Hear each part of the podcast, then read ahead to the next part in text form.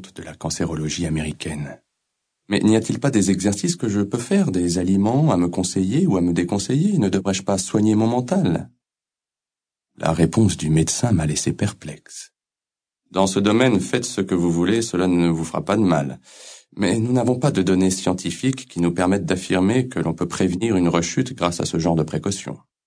Ce que ce cancérologue voulait dire, en réalité, c'était que la cancérologie est un domaine extraordinairement complexe et qui change à une vitesse inouïe.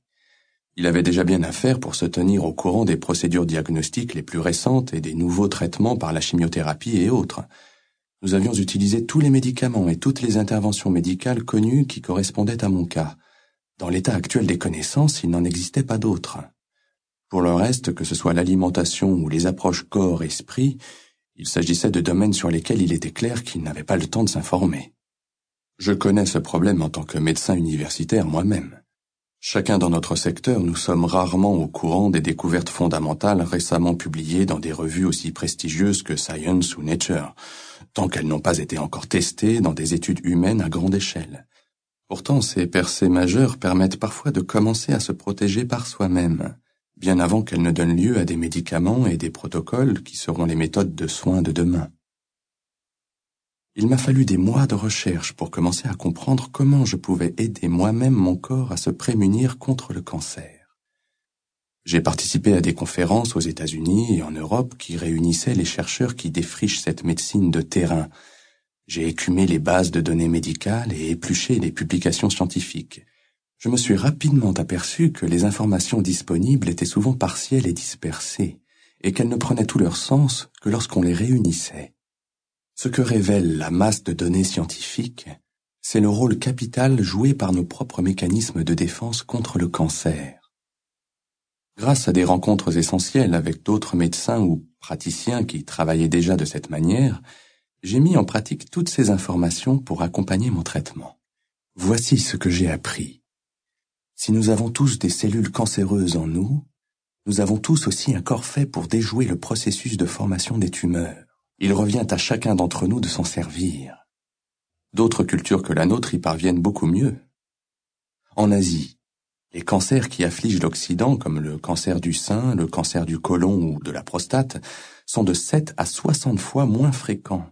Chez les hommes asiatiques qui décèdent de causes autres que le cancer, on trouve pourtant autant de microtumeurs précancéreuses dans la prostate que chez les Occidentaux quelque chose dans leur façon de vivre empêche ces tumeurs de se développer.